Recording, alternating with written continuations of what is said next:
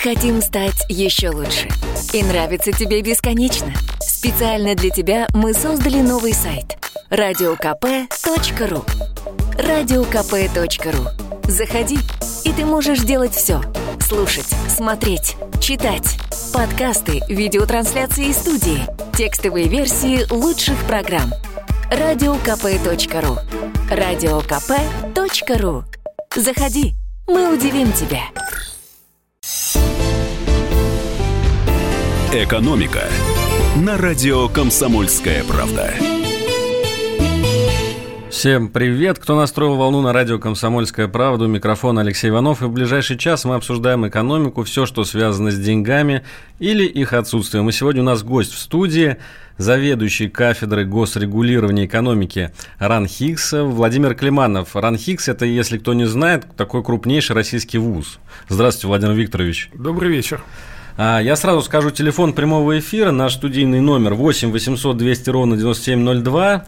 Можно писать на WhatsApp и Viber плюс 7 967 200 ровно 9702. Сегодня мы ждем ваших звонков, делитесь вашим мнением, пишите нам, звоните, мы э, по тем темам, которые мы будем обсуждать. Я хочу сразу сказать, что а, Владимир Викторович это крупный э, специалист по экономической географии, и как никто он знает, как устроена наша страна в экономическом отношении, какие есть различия между разными регионами. Вот я предлагаю эту тему сделать такой сквозной да, для нашего эфира о том, э, как, почему все-таки мы такие разные, хотя живем в одной стране. И вот, пожалуйста, первая новость, которую я хочу зачитать. Значит, Росстат Росстат посчитал о том, как росли зарплаты в разных регионах а, в 2019 году.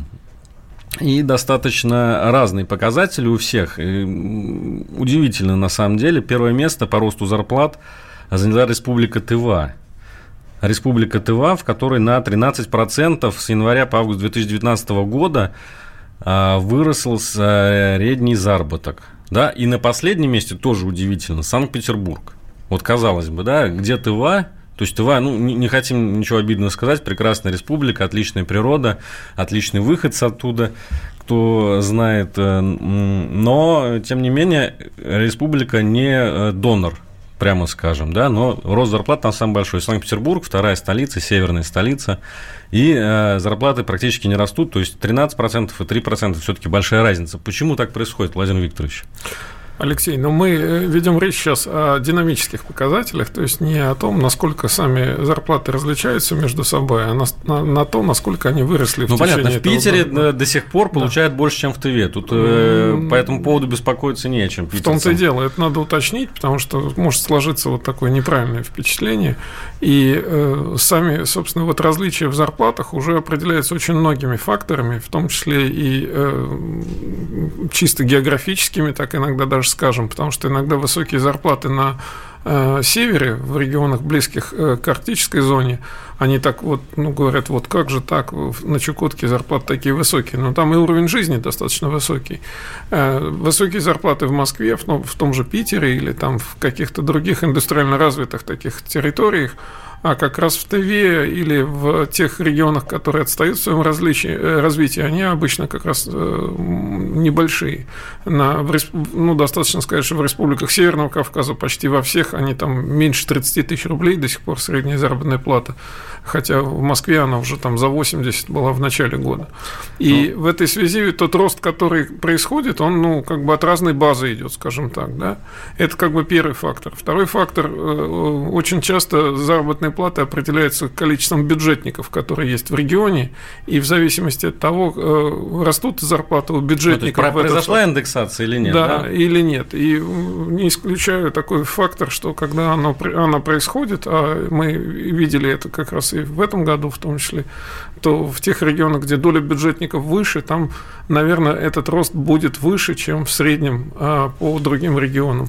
Поэтому факторы могут быть самые разные. Мне всегда очень как-то не, не, не нравится соотноситься вот к таким динамическим показателям, Они, конечно, значимы, каждый их там чувствует, э, верит в что-то, но говорит, что здесь какие-то есть особые усилия там региональных властей по выводу из тени, например, там предприятий соответственно, обелению заработной платы, а, потому как работают эти э, власти, создавая какой-то новый предпринимательский климат, чтобы просто доходность бизнеса в регионах росла. Ну, это все-таки уже вторичные какие-то факторы к таким базовым, которые вот связаны как раз уже со сложившимися различиями и плюс там с наличием бюджетников и еще других. А вы не связываете это с тем, что идет вот э, широко нам анонсированный процесс по выводу экономики из тени, да, то есть э, процесс обеления экономики, когда э, люди, которые получали зарплаты в конвертах, да, которые были там самозанятыми, хотя у нас пока только 4 региона, да, я напомню, в эксперименте в этом участвуют до 31 декабря ну, этого про года. Про самозанятых надо отдельно говорить, а вот насчет э, того, что связано с обелением, э, абсолютно вы правильно мыслите, и так, в общем, и происходит. Мы, иногда нам сложно, например, объяснить, почему зарплаты растут столь быстрыми темпами э, сейчас по, по отношению к уровню инфляции, к экономическому росту. А, и связано это не с тем, что, например, выполняются майские указы президента 2012 года, что мы наблюдали там в период с 13 по 17 годы, когда действительно этот рост во многом был обусловлен какими-то вот преднамеренными действиями органов власти. Сейчас во многом это связано как раз э, такой опережающий рост зарплат по отношению к другим э, показателям э, с тем, что многие вышли из тени, просто фактически э, это не привело к реальным увеличениям ну, доходов денег населения. у людей больше да, не стало, да, вот, реальным, вот на руках, в кошельке. Соглашусь с вами. То есть, как бы нам этого не хотелось, и как бы не хотелось так, может быть, отрапортовать и сказать, что вот там повысились реально и так далее, многие говорят, ну как же повысились, когда мы чувствуем, что и, кстати, они, может теневая быть, э, сторона заработной платы исчезла. Может быть, они в результате этого обеления даже меньше денег стало, ведь с белых зарплат нужно платить налоги, в отличие от от э, того, когда ты покупаешь, получаешь эти зарплаты в конверте. Да, вы знаете, я вот как раз очень осторожно обычно отношусь к таким бравурным каким-то действиям со стороны и органов власти, и даже такой социальной рекламе, которые говорят, что нет, вот непременно все сейчас нужно обелять, и тут есть какие-то злонамеренные предприниматели, которые этого делать не хотят. Ну, сами посудите, если сейчас рентабельность бизнеса там часто близка к нулю, да, то, соответственно... Обеление, оно выводит обеление, в минус. оно должно где-то компенсироваться. Вот оно будет компенсироваться, да, ну, так сказать, налогообложением. Поэтому, без сомнения, я стою на принципах того, что экономика должна быть белой, и теневой сектор нужно сокращать, в том числе и в части каких-то неформальных зарплат. Но при этом мы понимаем, что э, это может привести к тому, что кто-то просто либо обанкротится, если говорить о бизнесе, кто-то будет получать меньше в натуральном каком-то выражении денежных средств. И это, ну, этот, эти факторы нельзя исключать. И, кстати говоря, они не видны очень часто из кабинетов э, больших начальников, которые ну, вот просто не видят реальной жизни в данном случае на местах. Что еще может влиять на рост зарплат? Может быть, если мы говорим о, ре, о реальных зарплатах, которые получают люди, да, о реальных доходах. Вот, например, эксперты говорят, что э, большие стройки, например, да, если в каком-то регионе проводятся, то это неизбежно ведет к росту зарплат вклад в этом регионе. А какие-то ну, сельскохозяйственные проекты, да, там импортозамещение, оно э, реально влияет на... Ну, Алексей, в целом надо сказать, что макроэкономическая ситуация сейчас отличается от каких-то кризисных годов. Мы все-таки находимся в такой э, фазе э, стабильного развития.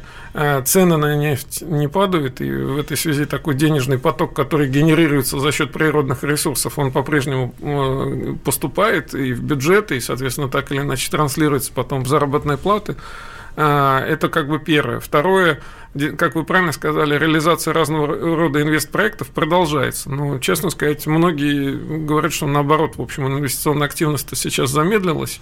И тут да, нужно, это абсолютно точно, и нужно, по всем мы видим. Нужно, нужно, наоборот, какую-то активизацию проводить, чтобы, так сказать, что-то осуществлять. То есть, скорее, здесь рост идет э, заработных плат в текущем секторе, а в текущих каких-то расходах. Э, но помимо этого, да, сыграли факторы, связанные с импортозамещением. Мы привыкли работать уже в условиях тех санкций, которые есть.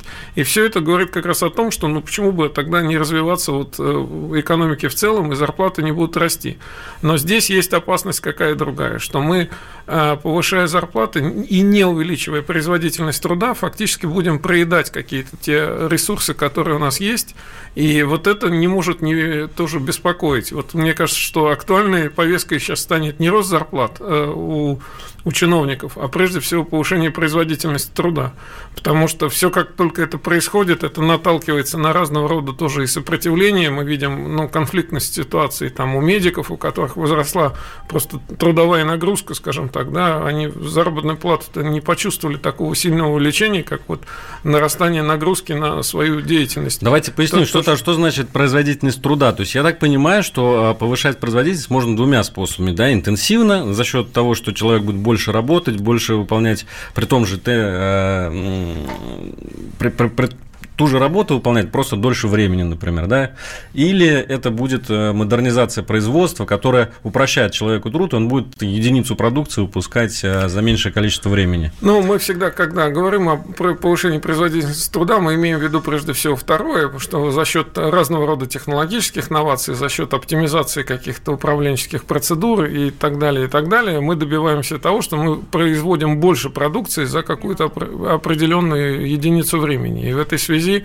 э, не наращивая зарплату, мы можем повышать производительность труда. Это действительно так.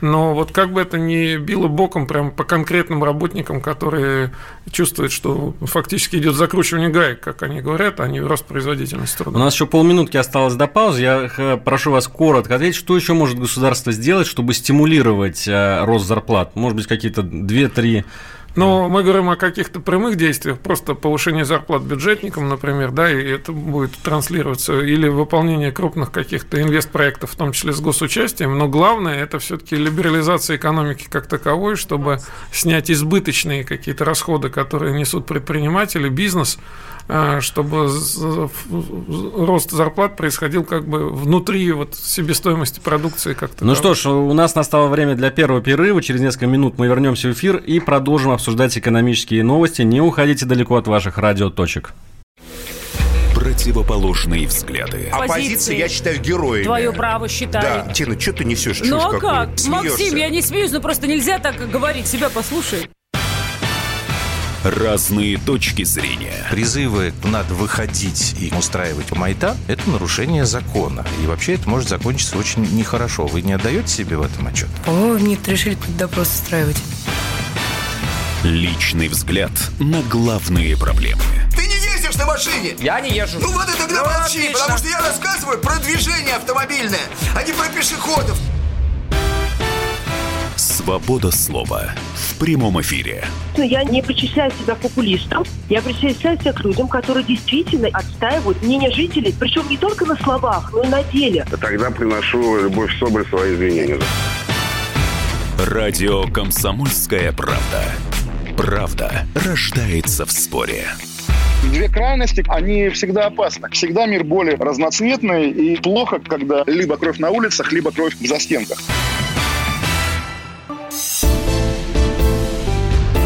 «Экономика» на радио «Комсомольская правда».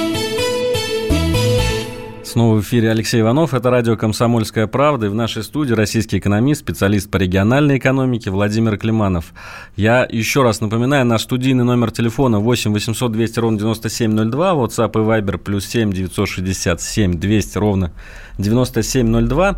И я предлагаю закончить ту мысль, на которой мы остановились э, в первой части нашей программы.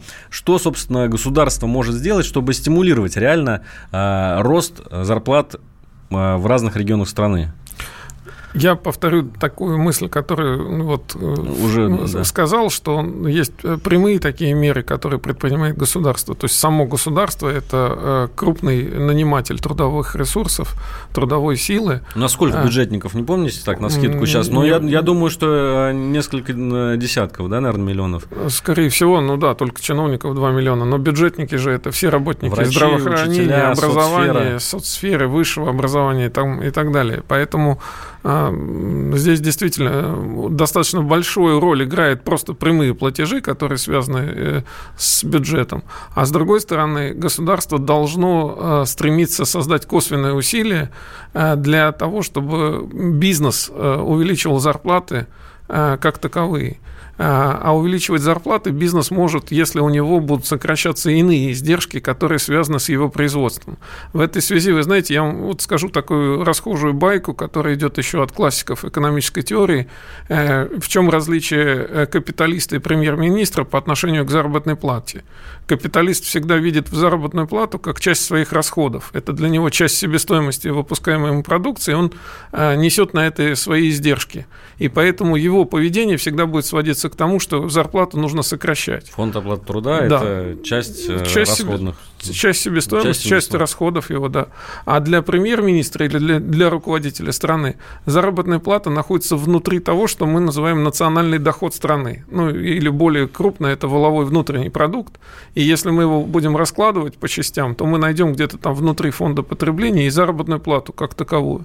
И заработная плата – это часть дохода страны, понимаете? Чем выше заработная плата в стране, тем выше ВВП. Чем выше, и, соответственно, руководитель страны должен стремиться к тому, чтобы заработные платы увеличивать, а не сокращать. Поэтому логика в тех вот решениях, которые там и президент инициировал в 2012 году, и в другие какие-то годы э, руководители страны инициируют, э, связанные с повышением зарплат или там денежного удовольствия военнослужащих, это все как раз ровно об этом. Мы должны увеличивать э, не просто доходы населения, а именно заработную плату в той составляющей, которая касается волового внутреннего продукта. Поэтому здесь ничего удивительного-то нет. Э, согласен с вами. Я предлагаю вот еще одну новость. Мы э, говорили уже о том, что рост э, зарплат чисто формальный, он не всегда отражает ситуацию на местах. Да? Вот мы говорили, что в ТВА на первом месте у нас по росту зарплат, но не факт, что действительно там становится настолько лучше все с деньгами. А вот другой рейтинг, который тоже сегодня стал известен, его выпустил Общероссийский народный фронт по, а, значит, регионы ранжировали по числу банкротов. Банкротов имеется в виду физических лиц, не компании, а mm-hmm. люди, которые объявляют личное банкротство, не в силах выплатить свои долги. Ну, в основном это, естественно, кредиты, микрокредиты и просто кредиты банка. Так вот, смотрите, а лидерами рейтинга по количеству а, банкротств на 100 тысяч человек в этом году стали Калмыкия, Пензенская и Волгоградская области. Вот, Владимир Викторович, насколько эти регионы э, вас удивляют или не удивляют? В принципе, это одна и та же географическая зона. Да? Мы понимаем, что это юг европейской части России. Э, Пенза, Волгоград – это Волга, э, Калмыкия недалеко оттуда, степи, в общем, может быть... Калмыкия тоже на Волгу выходит своим Да, может быть, может быть это действительно такая, такой бермудский треугольник российский, географическая такая аномалия, где э, все совсем стало, становится плохо в плане денег для населения. Но закредитованность населения последние годы растет, растет по всем регионам. Она, не знаю, так сказать, если где-то, где она сокращается. Здесь есть разные традиции. Э, то есть вот ну, в среднем там каждый гражданин должен э, банкам порядка 100 тысяч рублей. Э, то есть там около 15 триллионов рублей. Даже те, кто не брал, но это имеется в виду ну, в среднем, если, если да, раскидать. Если раскидаем Я... по населению, да, где-то это, эти цифры будут и выше 200 тысяч там в северных регионах, э, где-то совсем небольшие значения. Но сюда входит ипотека, да? Да, У ипотека много порядка 6, там, по-моему, 7 триллионов рублей сейчас, то есть это половина примерно, от, ну, чуть меньше от того, что закредитовано население в целом. И это действительно большие очень объемы. Э, прямо скажу, что очень непонятно иногда, за счет каких ресурсов население будет реально погашать. То есть э, тот институт в виде э, банкротства физических лиц, который был создан несколько лет назад, он ну, должен иметь место быть, потому что ну, не может в такой системе все функционировать как бы э, как должно, да, то есть банкротство, наверное, должны происходить, и нужно от, освобождаться гражданам как-то от таких требований кредиторов, к тому же мы знаем, что здесь такой криминализированный иногда бизнес бывает, связан с этим, и нужно как-то от этого уводить граждан.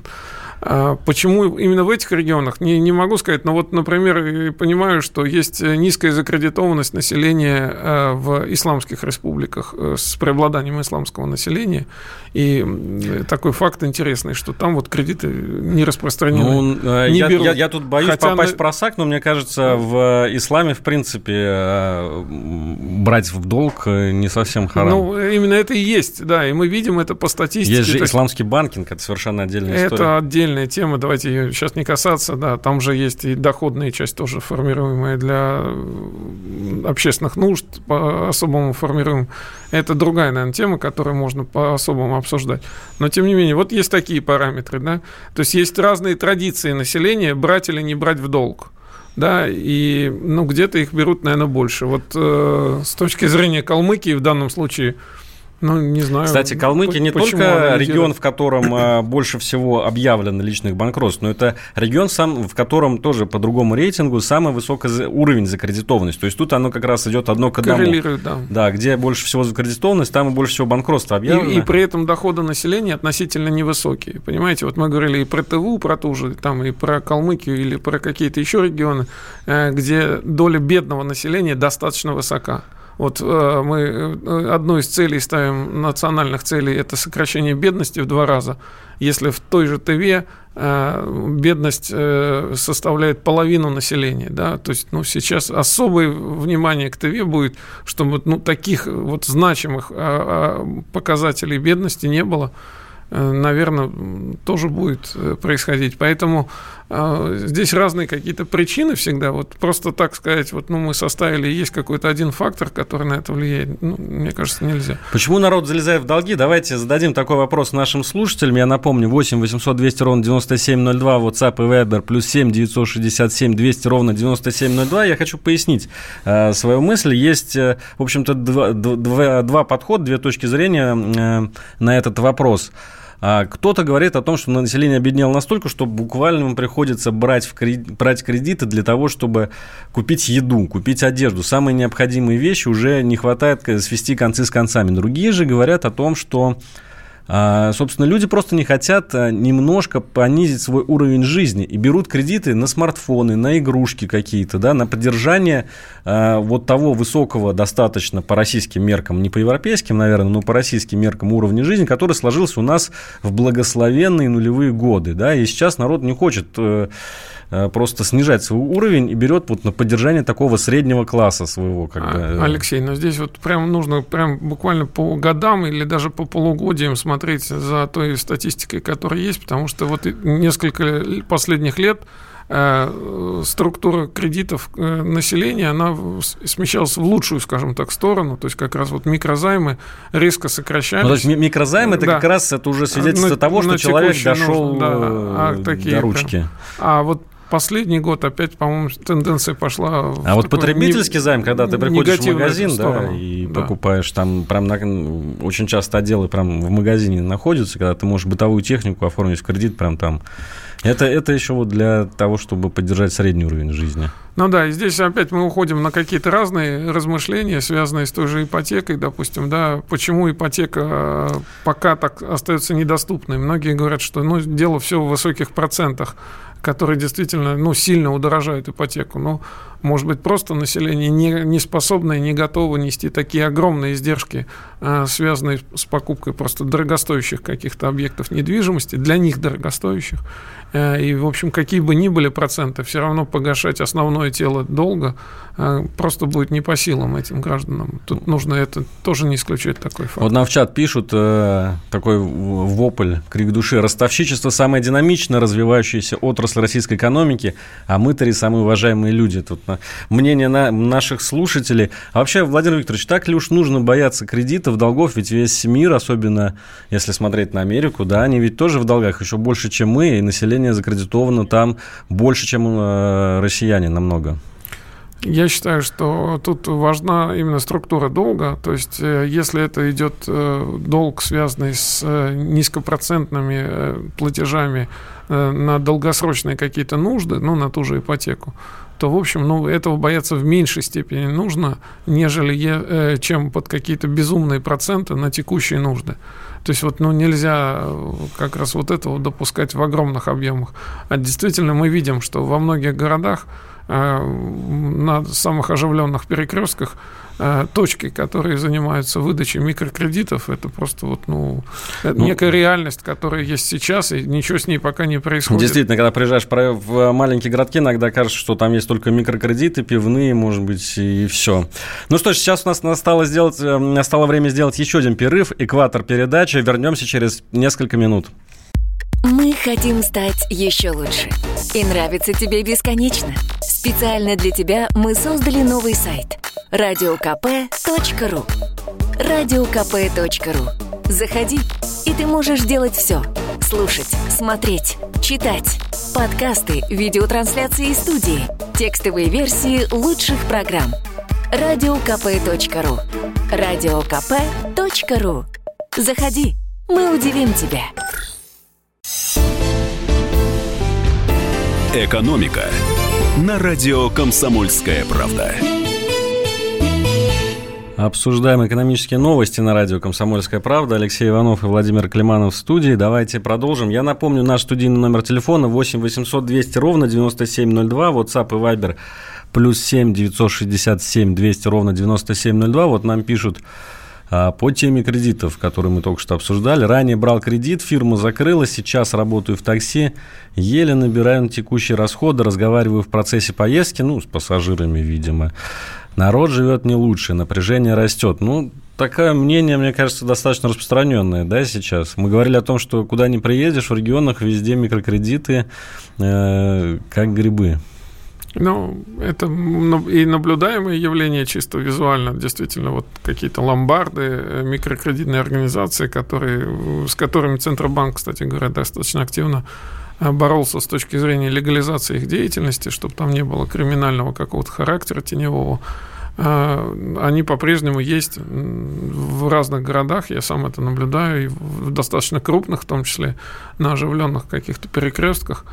А, и они имеют место быть. И статистика показывает, что закредитованность населения последние годы росла быстрее, чем рост каких-либо иных показателей. Ну, помню, что Орешки нам пообещал в 2021 году, что лопнет кредитный пузырь. Правда, ему там сразу нашлось множество оппонентов, которые сказали, что все будет не так. Ну, поживем, увидим. А я предлагаю еще одну тему затронуть, штрафы. Да? Она не менее, наверное, э, животрепещущая для нашего народа, потому что штрафов становится больше, что суммы штрафов становятся больше. Мы хотим спросить наших слушателей, как часто вас штрафуют. 8 800 200 ровно 9702 WhatsApp и Viber плюс 7 967 200 ровно 9702. Пишите, как часто вас штрафуют, за что, и согласны ли вы с тем, что это правильно, или вас просто обирает, еще раз залезает в карман. А новостной повод, собственно, такой. Э, с 1 января 2020 года э, перераспределяются доходы э, бюджета от собираемых штрафов. Если раньше большая часть уходила в региональные бюджеты разного уровня, в муниципальный бюджет, то теперь Э, часть из этих э, региональных э, штрафов поступлений будут ходить на федеральный уровень, соответственно, регионы стонут. Ну, очередная статья доходов, которую они лишаются. Ну, вы знаете, справедливости ради, Алексей, мы говорим все-таки о такой статье расходов, которая не первоочередная, не первостепенная, скажем она, так. Она, конечно, не первостепенная, есть... но там это, допустим, 100, 200, 300 миллионов рублей может быть в год. Суммарно для всех регионов? Нет, не, не для всех, миллионов рублей. А, я, ну, нет, суммарно объем административных штрафов составлял около 200 миллиардов рублей. Да, да в 2018 и... году 216 миллиардов рублей с нас собрали, да, товарищи и, россияне. И из них основную часть, конечно, составляет штрафы ГИБДД. Мы говорим, кстати говоря, о штрафах, которые накладывают не налоговые органы в виде налоговых штрафов и пений, э, которые являются одним из видов налоговых доходов. А мы говорим именно об административных штрафах, которые являются не налоговыми доходами бюджетов, тоже поступают тоже в бюджеты на самом деле. Но основную часть составляет около трети. Это составляет штрафы ГИБДД, и, ну, как бы, вот как мы нарушаем, так они и поступают. Они будут, кстати говоря, сохранены в поступлении в региональные бюджеты, То есть там, где ты нарушил правила дорожного движения, в бюджет этого региона туда и пойдет. Кстати говоря, была дискуссия один раз, знаете, почти анекдотичная, что нужно, нужно, чтобы эти штрафы шли в бюджеты именно тех муниципальных образований, где такое нарушение состоялось. Но анекдот заключался в том, что, например, все видеокамеры видеофиксации на дорогах Подмосковья в итоге стекаются в единый информационный центр, расположенный в городском округе Звенигород. И, ну, было бы странно тогда, да, что... Э, Звенигород, да, бы, да. Звенигород процветал, хотя нарушения были по всему Подмосковью. Поэтому все-таки это поступление в региональные бюджеты. Есть штрафы еще поступающие по линии там, мировых судей, которые тоже вот останутся региональными. Да? А вот если штрафы носят э, более значимый характер возмещения ущерба э, такого общественного характера, то тогда они должны поступать в федеральный бюджет. Но еще раз говорю, это не те объемы перераспределения, которые, мне кажется, нужно прям вот бояться, что сейчас что-то такое лопнет из-за этого бюджетной системы регионов. Ну вот действительно, 70 миллиардов рублей – это а, только штрафы за нарушение правил дорожного движения. Сейчас смотрю в свою методичку, в свою справочку, да, 70 миллиардов рублей э, россияне заплатили. Ну, в масштабе страны, да, я думаю, что это достаточно серьезная сумма. Ну, это бюджет такого среднего региона, скажем так, да, то есть мы не берем бюджет Москвы, там, двухтриллионный, или Санкт-Петербурга в 600 миллиардов, а лишь бюджеты некоторых регионов у нас больше, там, 100 миллиардов рублей – Э, ну, наверное, десяток таких регионов, а остальные, ну, вот примерно э, по годовому исчислению составляют именно столько. Давайте послушаем звонок. Александр из Тверской области. Здравствуйте, Александр. Угу, здравствуйте. Александр, вас часто штрафуют? Уже ага. некоторое время, официально. Вот, а так, э, ну, числился, я и так помогаю, но как бы, вот. Так вот, хотел сказать, у нас, а, ну, большая часть сельской местности, да, даже в райцентрах, таких вот небольших, как вот у нас, да, значит, они э, безработные, и самое главное, что они э, считаются, что безработные получают пособие. На самом деле безработные не получают пособие, потому что это очень сложная процедура. Вот. И работы нету, а тебя посылают, то есть ты должен приехать э, там 50 или 100 километров тебе ехать, и автобусов нету там, да, уже давно во многих местах. И ну и народу-то почти не осталось. Но если ты живешь... Александр, там, за что вас штрафуют? Штраф... Э, вы... Да. Мы про тему штрафов говорим. А вас... А, ну, я, я просто долго дозванивался, да. вот, а сейчас... Не а, знаю, вы, ну, вы, вы еще про... Теме. А, вы еще про кредиты, да? А, по, а по штрафам, а по... ну и кредиты еще это самое. Хотел сказать, что многие, вот если вы говорили про Калмыкию, значит, просто берут с тем, чтобы потом обанкротиться, и может быть, да, например, и у нас, наверное, некоторые так делают. Не списать э, себя думаю, что... все долги, понятно. Да, а и смотрите, еще одну вещь хочу сказать по штрафам. Смотрите, сейчас у нас э, по автомобильным вот вещам, да, очень много-много-много вот таких вот нововведений, опять постановлений, и, в общем, все это ухудшается, усиливается, и очень тяжело, особенно mm. тем, у кого, ну, понимаете, в деревне это средство выживания, да, то есть это единственное средство на несколько деревень издали, чтобы можно было приехать. А это очень сложно теперь, ну, вообще автомобиль держать и официально его, чтобы он... Ну и разобраться в этих нововведениях тоже сложно. Вот. Согласен очень с вами, много. Александр. Спасибо вам за мнение. Мы сейчас обсудим это с Владимиром Викторовичем. Ну, по вашему мнению, все-таки действительно слишком много а, штрафов стало? Ну, я так не считаю лично. Я, конечно, сам с неприятностью иногда получаю штрафы от э, нарушений правил дорожного движения. Ну, это как вот правило, система, превыш... система превыш... фото-видеофиксации. Да, превышение скорости какое-то, причем незначительное, но оно уже там существует. Да. Или иногда бывали штрафы, связанные с неправильностью парковки, но здесь как-то, мне кажется, вот нас больше уже приучили даже здесь э, все делать верно, что ли. Ни в коем случае нигде такого нарушения не делать. Но иногда вот, ну, действительно очень сложные какие-то ситуации на дорогах, и никаких оправданий нет. И э, я слышал от своих знакомых, друзей, что проще в итоге заплатить э, тот самый штраф, пусть он какой-то и небольшой, но лучше заплатить, чем разбираться в ситуации правильности или неправильности его Ну вот на, на мой взгляд, все-таки это сейчас немножко э, выглядит э, таким, в, в такой извращенной форме стало выглядеть, когда штрафы стали вот действительно как бы таким государственным бизнесом, ну да, в кавычках, да, источником дохода в бюджеты, и в первую очередь воспринимается именно так, да, а не как мера профилактики. То есть, получается, каким-то образом государство, ну или там, допустим, э, региональный чиновник, который наполняет казну, они заинтересованы в том, чтобы народ заплатил как можно больше штрафов, потому что у них от этого зависит э, бюджет на следующий Слушайте, год. Слушайте, но эта логика не должна работать, потому что, ну, тогда давайте доведем все до абсурда. Например, там, не знаю, акцизы э, от э, виноводочной продукции поступают тоже в региональные бюджеты. Вы Абсолютно. Когда, вы когда-нибудь слышали призывы губернаторов, там, пейте больше, потому что это будет повышать доходы вот. региональных бюджетов? Они могут это вслух ну, не озвучить, но, но вот, кстати, когда Горбачев э, проводил антиалкогольную кампанию, многие же потом критиковали, что он лишил страну огромной части доходов. Есть. Я как раз утрирую, говорю, что вот есть такая позиция.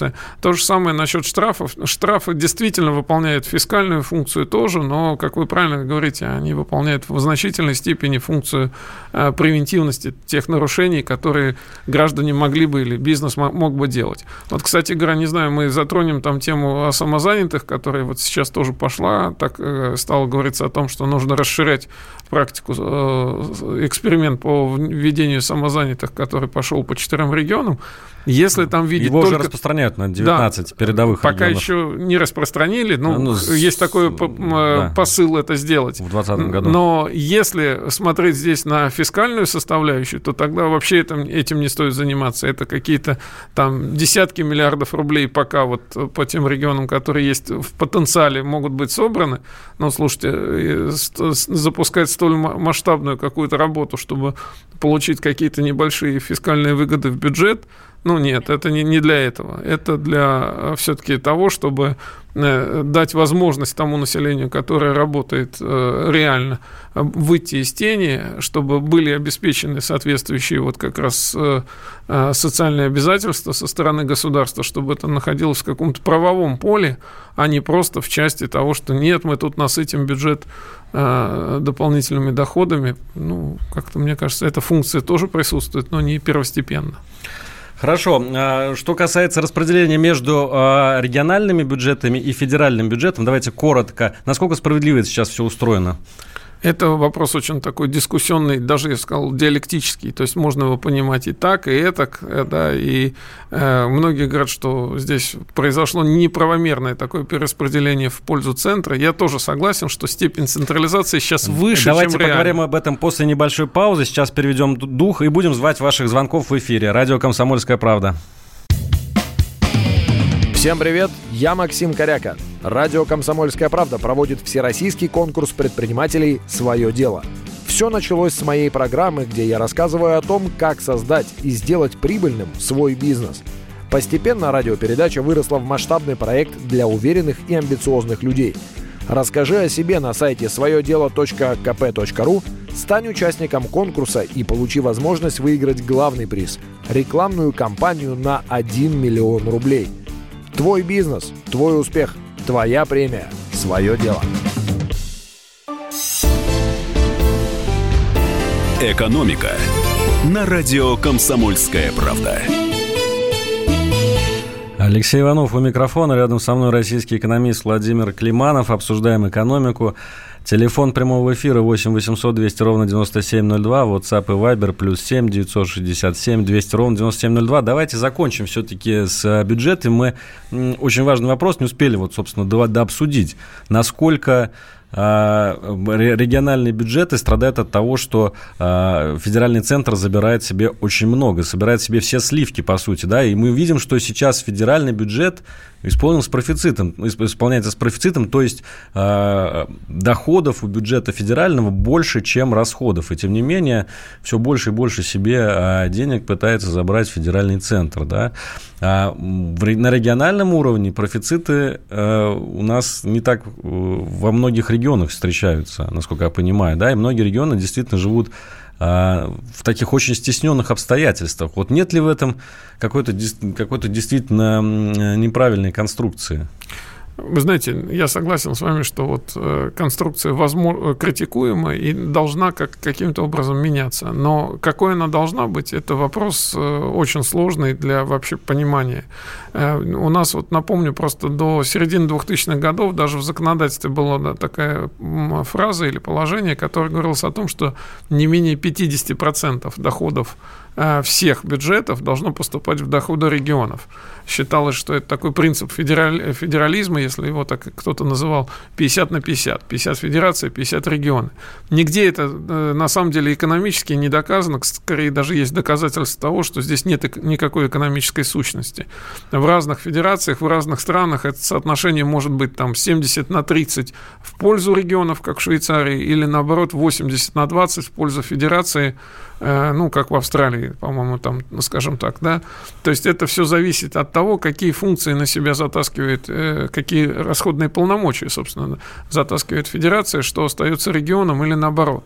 И здесь нет никакого единого рецепта. Мы у видим, нас, что у регионов достаточно а, много полномочий сейчас. У нас сейчас сложилась ситуация, что около там чуть больше четверти э, доходов э, всех бюджетов э, страны Э, поступает в бюджеты регионов и муниципалитетов, то есть консолидированные бюджеты регионов. Четверть всего. Да. 25%. Ну, Получается, чуть, все остальное чуть идет, больше, ну... чуть больше, но не, даже не три десятых, скажем так, да, там вот. Все остальное идет в федеральный бюджет, и еще есть бюджеты государственных небюджетных фондов, которые тоже носят централизованный характер. А, поэтому вот в этом раскладе действительно соотношение не очень такое позитивное по отношению к регионам. В то же время, да, на регионы возлагается все больше и больше обязательств. Причем мы пошли по пути такому, что мы эти обязательства даже прописываем как обязанность регионов а, в законодательстве, в федеральном законодательстве. И вот если в 2004 году, когда впервые составили такой список того, что регионы должны финансировать э, как обязанность свою, там было э, чуть больше 40 таких обязательств, то сейчас э, в этом самом там, 184 ФЗ, который регулирует деятельность региональных органов власти, уже больше 110 полномочий. Причем всегда вот мы находим какие-то полномочия и говорим, а почему за это не прописано, что регион обязательно должен это делать? И последний, ну, почти анекдотичный. Регион, например, должен заниматься своим стратегическим планированием. Э, это вот предпоследние такие обязательства. Потом вспомнили про бездомных собак и кошек. Вот, кстати. Понимаете? И это это действительно внесли в прошлом году в закон как обязанность регионов Я делать. Я буквально вчера и, разговаривал с одним депутатом Госдумы, он мне рассказал, это. что с 1 января 2020 года а, не должно быть на улицах а, городов российских бродячих животных. И, и если они есть, то виноват в этом муниципальный чиновник, который не организовал приют, причем приют должен быть организован по всем, а, значит, современным правилам. Где найти на все это деньги? Где найти в каком-нибудь э, небольшом городке с населением 50 тысяч человек да, деньги на то, чтобы отловить всех бродячих собак 1 января 2020 года, построить забабахать буквально э, хороший современный приют и там их содержать э, все это время. Слушайте, ну мы говорим о каких-то экзотических, вот ну, таких, это я действительно почти как анекдот, но это такая правда нашего законодательного движения, да, что вот действительно такое появляется. Но основные-то виды расходов все-таки связаны не с этим. То есть регионы по-прежнему несут огромные издержки, связанные там с финансированием образования и среднего, и дошкольного, и среднего специального это основная статья их расходов, а с учетом того повышения зарплат учителям, которое прошло последние годы, это ну, такое очень тяжелое бремя. Да? Регионы должны нести расходы, связанные там и с другими отраслями социальной сферы, будь то здравоохранение, культура или социальное обеспечение. Э, у регионов не остается денег на осуществление капитальных каких-то инвестиций, на, стройки просто то, что есть. И поэтому вот действительно э, у регионов есть некоторая зажатость вот в решении тех самых вопросов. А вот эти дополнительности, которые появляются, ну, они только так вот, как сказать, как в нехорошем смысле украшает э, здесь некоторую ситуацию, которая сложилась. Но в то же время замечу вот такое странное немножко явление. Вот вы говорите о том, что бюджеты регионов там сейчас дефицитные. Ну, не совсем так корректно мы здесь говорим. Последние годы э, рост э, государственного долга регионов э, не происходит, он стабилизировался на определенном уровне и даже снижается последние два года. А, и это может быть заслуга в том числе и такого переговорного процесса Федерации регионов. А доходы регионов в последний год растут опережающими темпами. То есть ну, мы иногда удивляемся, но вот в связи с ростом зарплат э, понятно, и растет поступление НДФЛ. Да, а, а НДФЛ это основной источник доходов регионов. Ну, свой, собственный, по крайней мере, без трансфертов из федерального бюджета. А вот для чего нужен федеральный бюджет, давайте тоже обсудим. Федеральный бюджет это у нас всегда такие, какие-то а, точечные, серьезные расходы. Да, мы помним, что там были расходы на чемпионат мира, ну, так называемые мегапроекты. Вот мы буквально вчера а, получили подтверждение, что еще один мегапроект будет реализовываться в России. Ну, конечно, это затраты чуть поменьше, чем на чемпионат мира по футболу или на Олимпиаду в Сочи, и даже чем на Крымский мост – но это тоже еще один мост, мост а, через реку Лена в Якутии, да, почему это важно? 68 миллиардов рублей, это только проект, причем без НДС, оценивается, ну, судя по практике нашего государства, скорее всего, в реальности сумма будет, э, ну, в пару раз хотя бы больше, да, ну, так, для приличия хотя бы в пару раз, а может быть и в троечку раз. Э, нужно ли тратить э, государство такие деньги вот на мегапроекты? Может быть, нужно было начать не с Ленского моста, а с чего-то другого, как вы считаете? Ну, это вопрос тоже некого политического выбора. Я говорю о том, что э, все-таки мост через Лену в Якутск, он уже назрел, в отличие, например, от мост, железнодорожного моста на Сахалин, который тоже обсуждается, или каких-то других мегапроектов, да, вот там мост Э, мосту через Лену я слышу уже, наверное, полтора десятка лет. И разные его были конфигурации. Мы его приостанавливали, скорее, этот проект, поскольку находились другие, более актуальные, более насущные проекты, на которые вот переходило внимание э, и Федерации, и вообще страны в целом, скажем так. Я считаю, что мост в Якутск однозначно нужен. Якутск не должен быть отрезан от другой части страны, причем там это действительно вопрос вот какого-то такого решения, которое можно... Ну, здесь сделать. вынужден сказать, что время передачи подошло к концу. Спасибо вам, Владимир Викторович, что пришли к нам на эфир. Благодарю всех, кто слушал нас. Мы обязательно услышимся на волне радио «Комсомольская правда». Мы хотим стать еще лучше. И нравится тебе бесконечно. Специально для тебя мы создали новый сайт – радиокп.ру радиокп.ру Заходи, и ты можешь делать все. Слушать, смотреть, читать. Подкасты, видеотрансляции из студии, текстовые версии лучших программ. Радиокп.ру Радиокп.ру Заходи, мы удивим тебя.